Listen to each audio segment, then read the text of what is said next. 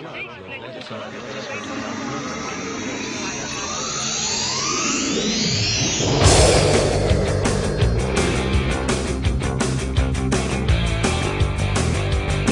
listening to The Drew Marshall Show, Canada's most listened to spiritual talkback program. Folks, Jesse Ventura is going to be joining us uh, momentarily. Former governor of Minnesota, pro wrestler, Navy SEAL actor, talk show host, and author. The guy's done it all. And in his latest book, American Conspiracies, Jesse Ventura tells it like it is, folks. Expect nothing less from the body. Jesse, what are you doing today, man? Uh, just kind of laid back a little bit. I'm the the book tour's winding down. I'm uh, in Minneapolis now and uh, taking care of some loose ends of stuff here, and I'll continue the book tour till early next week, and then I'll go back to Mexico and and get back to what uh, what I really do, and that's wake up every morning with nothing to do and go to bed at night. I'm half done. uh, longboard is that your specialty?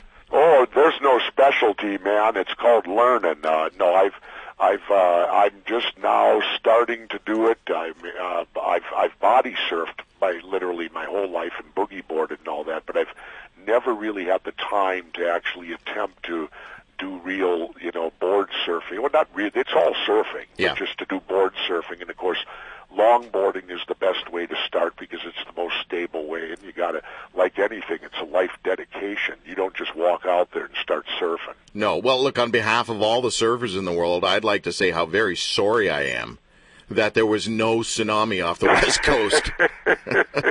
well, I say that only to make the point that only knuckleheaded surfers would be the ones who uh, would run to the beach as a tsunami shows up for the thrill and the excitement of participating with it. yeah, that's right.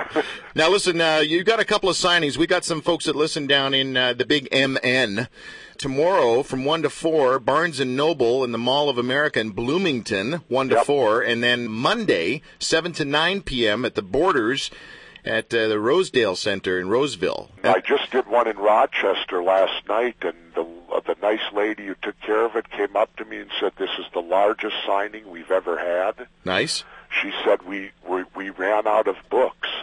Oh, I hate when that happens. So, and it was close to 300, Wow. which is uh, that's that's considered a major league book signing. Good for you, man. Good for You you. know, so obviously there's interest in the topic. It isn't really good for me. I, I let me give you this. I didn't do this book when they first approached me with this book. I turned them down How come?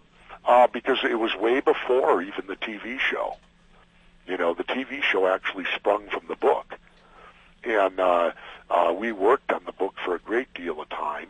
And uh, uh, I initially turned it down, and then I thought about it for two weeks, and then I agreed to do it because I felt it needed to be done. I I, I want a hundred years from now to know that not everyone believed the status quo, and there's a great deal of evidence to indicate that each one of these 14 could absolutely be a conspiracy.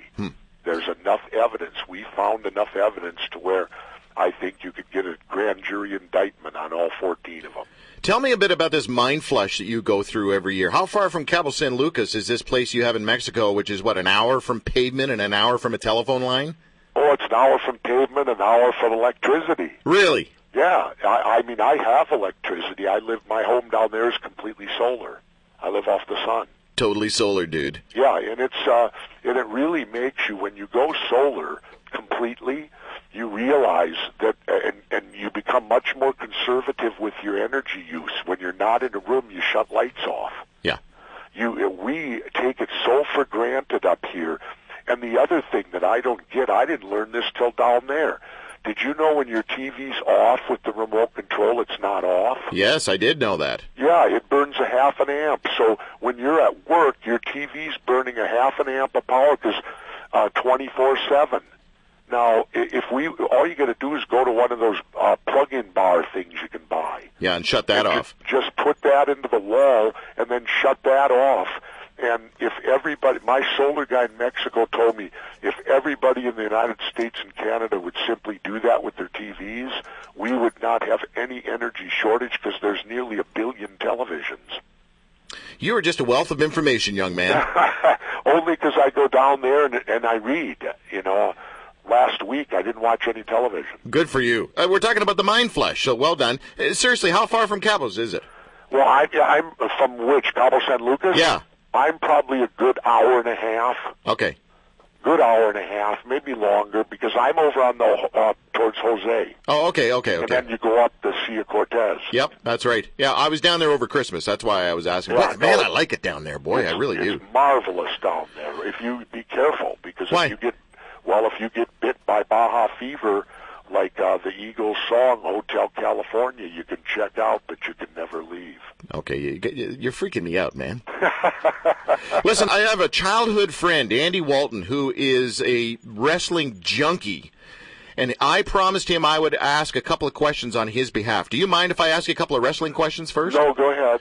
Okay, this is from him. My favorite memory of Jesse was when he used to run around with a feather boas, was part of the East-West Connection, a championship tag team in the AWA with Adrian Adonis, who at the time was a brawling biker character before he became adorable.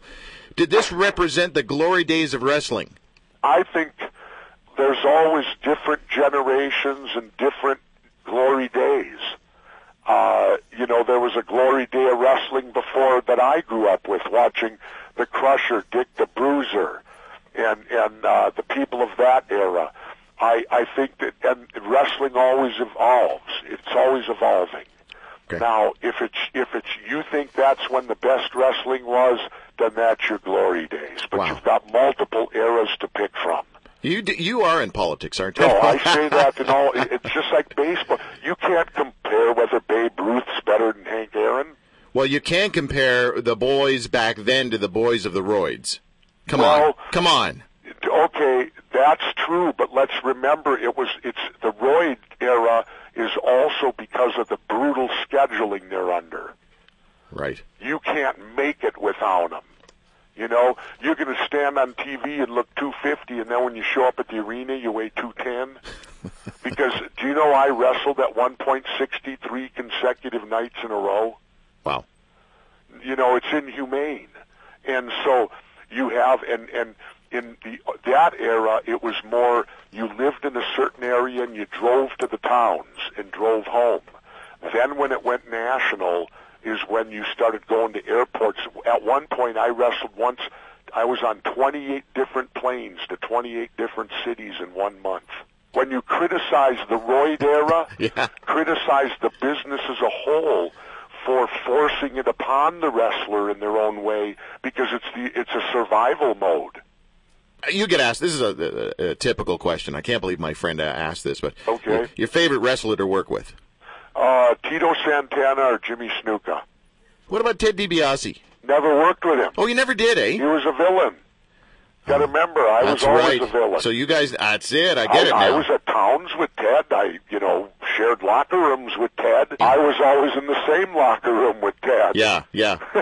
I I was uh, talking to Ted this week, and you know what's happening in his life. He's he's going to join the same hall you were in. Yeah, good for him. Congratulations. It's well deserved.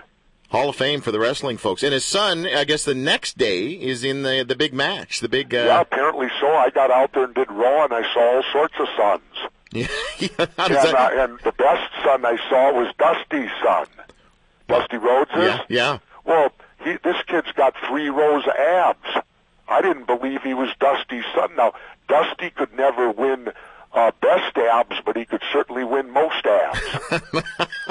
you know? Yeah, yeah. And, uh, no, Dusty's kid. I said, you got. I looked at him. I kept laughing to myself, going, "You must take after your mother," because I said, "You don't have your father's body." Yeah, he was laughing. Let me say this about the young generation there. Yeah. They were extre- extremely respectful when I came in for Raw. It was a joy to be there that night, and it gave me the chance really to turn the clock back 20 years. You notice I came out the old Jesse, and I was able to turn the clock back 20 years, Yeah, and it was a lot of fun. But You- you know, the new the new generation are very dedicated, good athletes, and trust me, they're busting their butts. I've seen you in media scrums, and you have no problem turning into the old Jesse. well, there I can do it and be have it be expected. Yeah. Uh, what was it like working with Schwarzenegger on Predator? Um, it's you know a lot of fun, but I was going back to what I used to do. It really wasn't acting for me. Right. You know, I got to go back and put the jungle stuff on again and go have some fun with machine guns. Nice. You know, and uh, and uh, you know, and so that part was terrific. And of course, the experience we were we were maybe it started my love for Mexico because we were down at Puerto Vallarta and Palenque for ten weeks on location, and uh, you know, I've I and now I have a great love for the country. And let me say this to you: let's get to a serious subject for a moment. Yes, sir. I want to plead with everybody to contact the people of California and please, they're going to vote to legal. They have an opportunity to legalize marijuana this fall. Okay. They need to do that. Whether you agree or not that hippies smoke it and get high, whatever that is, so what? The point is, there's a carnage going on on the border right now between the United States and Mexico with drug cartels. 17,000 people have been killed in the last year. Yeah, there were 25 killed last week in a shootout near where the heck was that? Uh, Well, where and the point is, we in the United States have the ability to end this right. by legalization. You, it, my mother, before she died, she told me that the that the prohibition of alcohol is identical to the war on drugs. The only thing we're doing is we're making a lot of people big money, and many of those people are criminal empires that are being financed. And the way you undo that is take away the product. I wonder if that new Mexican guy who's at the top of the wealthiest man list is connected with any of this stuff instead of just the phone business. You know I what don't I mean? know. I'm, I don't speculate with any type of thing. I have no knowledge of that. I'm talking. I'm at ground level. Yeah, yeah, I live down there now, and most of these people dying are innocent. They're caught. They get caught in in in, in crossfires. It's like a war zone, and it can. It, that's only at the border. It ain't where I'm at. But the point is, we in the United States can start by legalization in California. Look at they've gone medical out there now. Have there been anything wrong? No. And let me give you a quote. Here's a good one that I, I hope everybody plays. I grew up in the 60s, so I can say this. Marijuana is to rock and roll what beer is to baseball. Well, how would the ball game be if you couldn't have a beer and a hot dog? Well, you probably have less gas. Whatever. you know, but you get where I'm coming Yeah, from. no, I get it. I get it. You know, I'm pleading with people, let's stop this carnage. It's needless. And we can do it if we can act like adults. Before we go any further in this conversation, I need your help because I've heard two pronunciations of your name. I've heard Ventura and Ventura. I call it Ventura. Thank you. I heard you say that, and I thought, oh crap! I've been calling him Jesse Ventura my whole life because you know America's got that song Ventura Well, Highway. Yeah, but that's for singing purposes, and to me, you do it like it sounds. Ventura. V-E-N-T-U-R-A. That's Ventura. Tell me about this. And remember, it's Yes. my creation anyway. It so is. I can make it whatever I you, want. you can do whatever. that's right. you know, hey, here's a sidelight. My last book, Revolution, I was going to kill myself in it. You know, I, the last chapter's fiction. I've I've heard you say that before. Yeah, no, the last chapter was fiction. The rest is all fact. The Yeah. last chapter, without telling the reader, I made it fiction. Yeah. And I was going to end it. I was going to leave all public life. I was happy down in Mexico, and that was going to be it. And my co-writer, Dick Russell, wouldn't allow it to happen. He put me in a coma in the fictional thing. And so I guess I'm okay now, and I'm back. I I remember Alex Jones asking you point blank on his show, "Will you ever kill yourself, Jesse Ventura?" no. Because No, and, no, and no, that got that got brought up because uh, if if you're really tapping into some truth here with this conspiracy stuff, and someone is not happy with you, next thing you know, oh Jesse's taking his life. Oh really? Well, I don't know. That seems to be kind of a prevailing thing that's happened out to certain witnesses and stuff. You know, to certain things that have gone on. They've made, probably, I'm saying, mostly that journalist from San Jose Yeah. that found out apparently about this drug dealing in L.A. via the CIA and our government. And lo and behold, it turned out he had two rounds to the head, but they called it suicide, is the word I heard. Wow. How do you do that? How does that happen? You missed with the first shot? Yeah. uh, you know, and those things have happened. Now, people have asked me, do you feel you're endangered? I guess my answer is, well, I'm only in danger, I guess, if everything I'm writing is the truth. Right. So you be the judge. Am I in danger? Am I writing what's the truth? And if it's the truth, maybe we're all in danger. Uh, Uh, Jesse, can you tell me about that semicircle of CIA agents in the basement of the Capitol building right after you were elected governor? It was called called a training exercise, and I thought, okay, let's go down and participate in a training exercise. But it was amazing because they were your neighbors. And what I mean by that is they were all ages, all walks of life, all nationalities. It, there was the old woman that you'd see sweeping the step, you know, three houses down from you. And I'm I'm kind of looking at these people like, wow, you're the CIA. And the point is, I, I'll tell you something profound. One of my buddies, that I won't say who, worked when I got out of the SEALs and went into Army intelligence and all that stuff. Mm-hmm. And I asked him one day, I said, how come nobody approached me to do things like that when I got out? and he said, because they're not looking for people that bring attention to themselves. Yeah. And I sat back and thought, oh, okay, because I, I somehow have a knack to bring attention to myself. No, you don't. And well, and no, I do, and uh, and yet my friend, I, when I realized that when he told me that, and this guy's a pro, I realized, oh, he's exactly right because they want the most unassuming person they can find, you know, so that they will never, if they're smart, so that they'll they'll never they'll never in their wild imagination believe it, and that's what I saw sitting there, and all the questions dealt with how did I get elected. Yeah, because you were an independent. Yeah, and when I talked to Dick Marcinko later, my friend from the teams, uh, who's much more knowledgeable than me on that type of thing, Dick said they didn't see you coming, and so they probably are trying to figure out if there's five more independents on the horizon. But then later on, I thought it might be even more sinister than what Dick said. I thought, did they need to know so that there would never be another independent like me on the horizon? Yeah. You know, it could be that scenario also. Jesse Ventura on the phone with us. Which conspiracy do you believe the most and are therefore the most concerned about? Well, the one I believe the most is is uh, the murder of John Kennedy, and that one really is you got to say the most you got to be concerned about because if if it isn't what they said, and there's any type of cover up or conspiracy, meaning more than one person, that's all, anyone other than Oswald, well then um, doesn't that set the table that if you can kill the president, you can get away with anything? Hmm. I mean, to me, that's what it comes down to. And I, for one, do not buy for one instant that Oswald acted alone. You know what the key is? You know what I just learned? What? I read a book by Fletcher Prouty. Do you know who Fletcher Prouty is? No. Did you, did you see the movie JFK? Yes. Okay, do you remember the Donald Sutherland character, the man in yes, black? Yes. That knew so much? Yes. Yeah. That's Colonel Fletcher Prouty. Oh. He what happened was the media attacked Stone right away and said he made up this Mr. X guy to fill in the puzzle.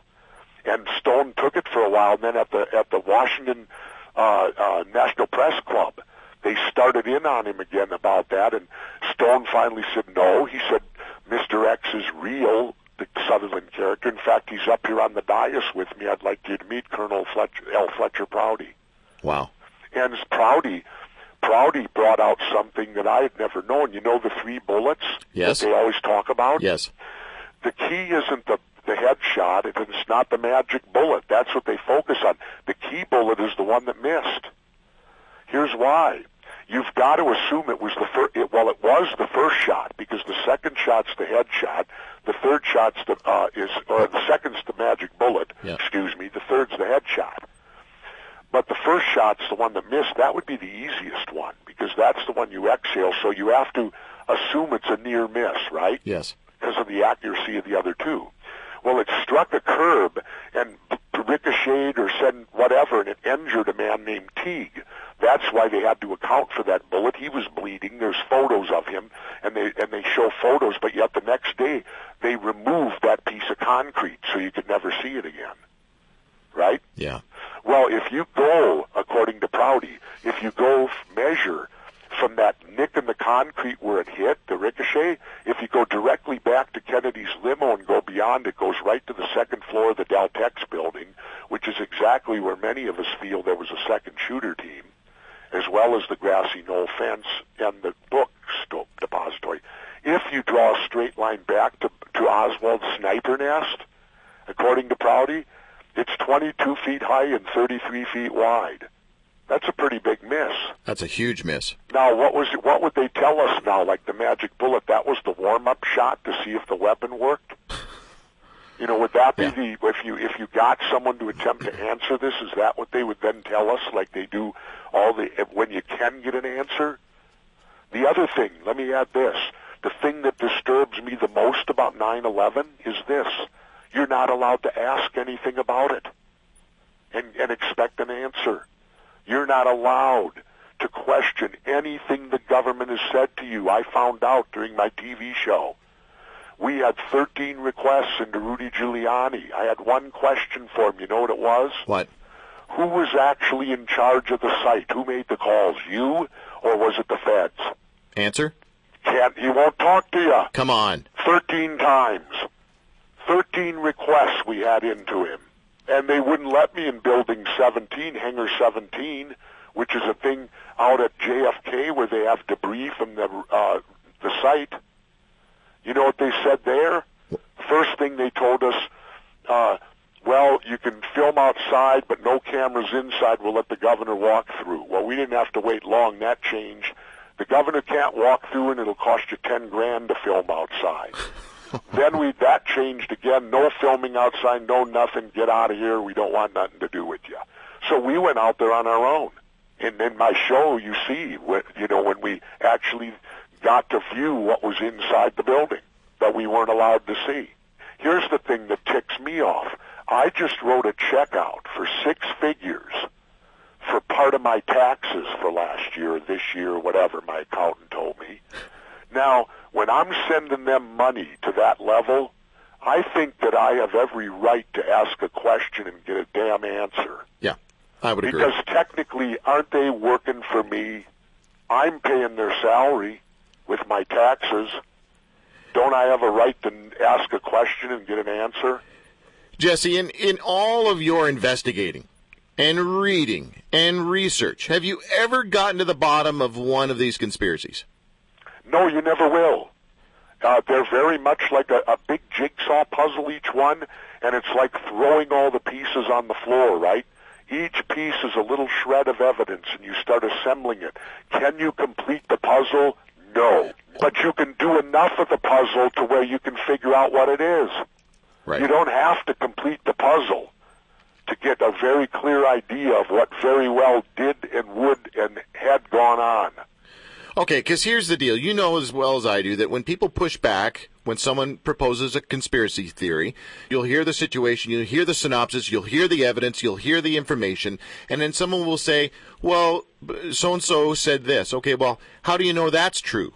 Well, because so and so said that it's true. Well, how do you know that they're true? And you keep going back with that, and who knows who knows who's saying what and, and Well- whether it's true or not. Let me counter that with this. The government only has a conspiracy theory also. What have they actually proven? They've told you what happened, and you accept it. And the news media gives you soundbite news carrying the government's message, and you accept it. I'll ask you this in the case of 9-11.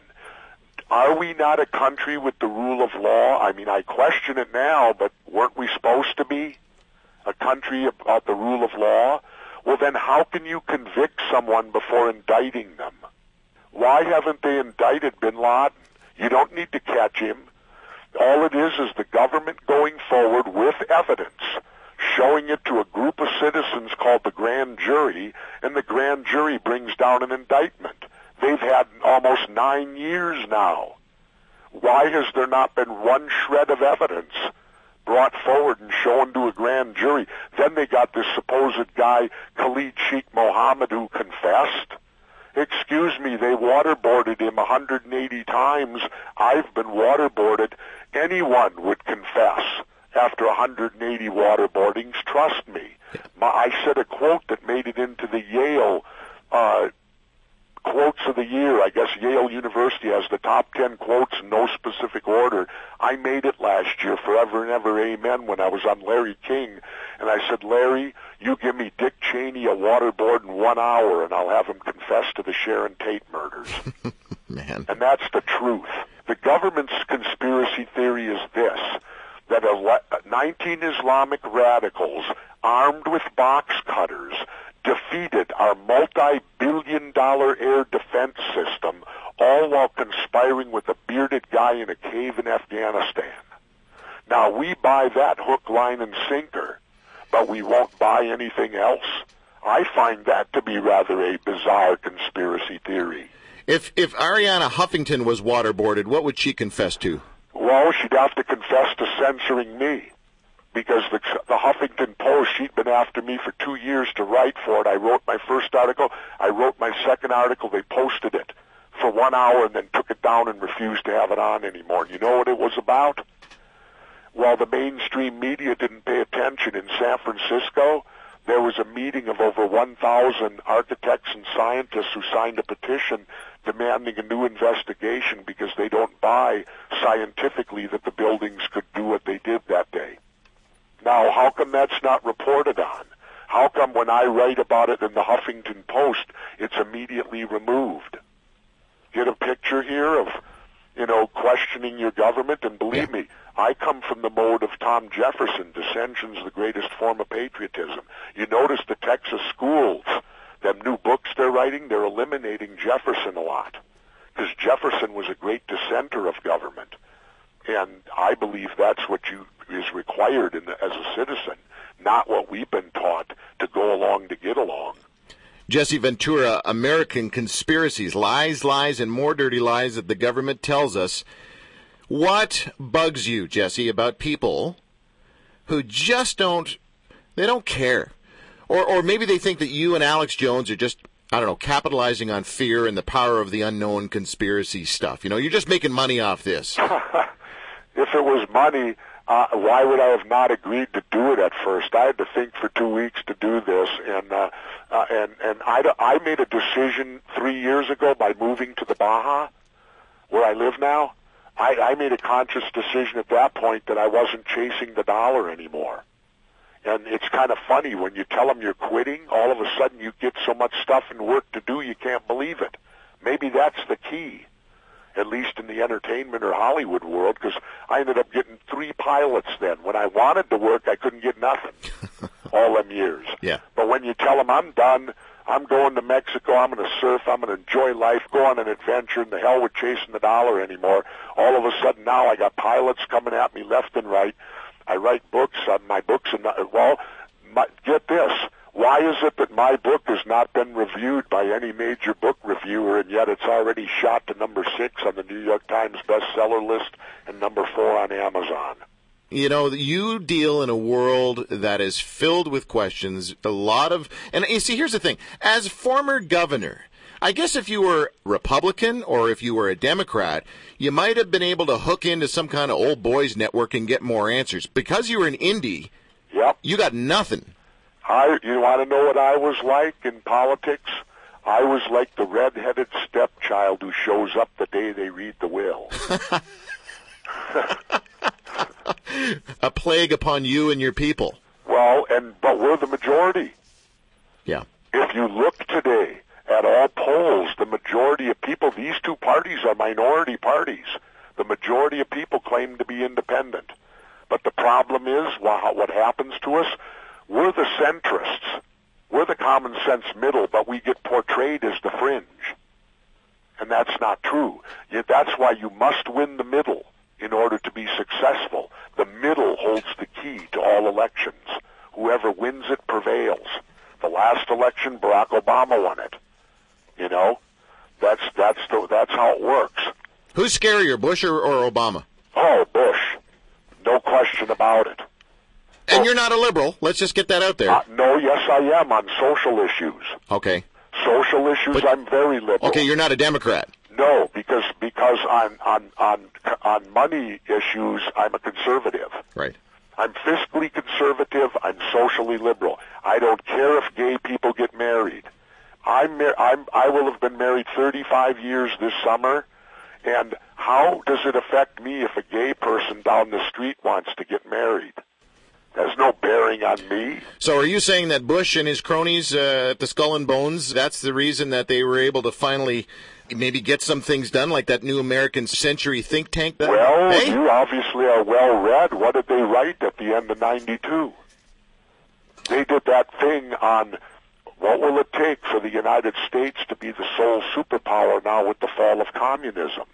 And they went through this litany of all the things, and then in their summary, and this is the group that all governed then, the great majority of them, in their summary they stated that in order to implement everything we've recommended, it will take many, many years unless a Pearl Harbor type of event were to occur. And the only thing in the way was Clinton. Yeah. He was he he he came in and that threw a kind of a wrench in it, so they had to wait a while. But it seems to me that's what happened, doesn't it? I mean, let someone come out and tell me and prove me different. That's what I'm reading. That's what I'm understanding. These are real documents. You know, these are not Jesse Ventura pretending to be Vince Flynn or Tom Clancy making up a great espionage story. Every one of these conspiracies in the book, there is enough evidence that I believe you have to give it enough if it's due to say this could have been what happened. Jesse the Body Ventura, former governor of Minnesota, pro wrestler, Navy SEAL, actor, talk show host, and author of American Conspiracies. Get it now. Appreciate your time, Jesse. I really do. Well, thank you, and it was great to talk to you. And I'm, I'm really surprised. I, I'm getting people truthfully listening and not attacking me on this entire press tour. Except, of course, you know, Fox TV won't let me on at night. None of them three. I call them the Three Stooges now. Yeah. you know, yeah, they won't let me on because, of course, whatever. Who knows? I But, think uh, I think you, a UFC should maybe get the rights to you and O'Reilly going toe to toe. Well, you know, uh, I, I, him or else Curly. Yeah. You know who Curly is? He's got to be a descendant, man. You know, come on, look, put their pictures side by side. oh man, you killed me. You know. All right, dude. anyway, thank you very much, and we'll do it again sometime. Hang ten, buddy. All right, bye bye. Bye. Jesse Ventura on the Drew Marshall Show. Wow. He goes where not many folks go. And you know where we're going next? Larry King live on the Drew Marshall Show. Stay with us. Like what you've heard? Listen again online at drewmarshall.ca. Have you ever thought about advertising your organization on the radio, but don't really have the budget for a long term marketing campaign? Well, what if we gave you a show? The Drew Marshall Show is currently offering an innovative advertising concept for the small business owner or charity. With web stats and listenership at an all time high, Canada's most listened to spiritual talk show is offering you an opportunity to partner with us one show at a time. Consider sponsoring one show and we'll introduce you to our listening audience for the day. Drew will mention your organization every hour during our four hour show, including a live phone interview. We'll also post your logo and website link on our website for an entire month. If you're thinking about promoting a special event, product, or upcoming sale, or if you just want to test the radio advertising waters without a huge investment, then consider becoming a one day advertising partner with The Drew Marshall Show. Go to drewmarshall.ca for more details or call Michelle on 519 942 0518. That's 519 942 0518.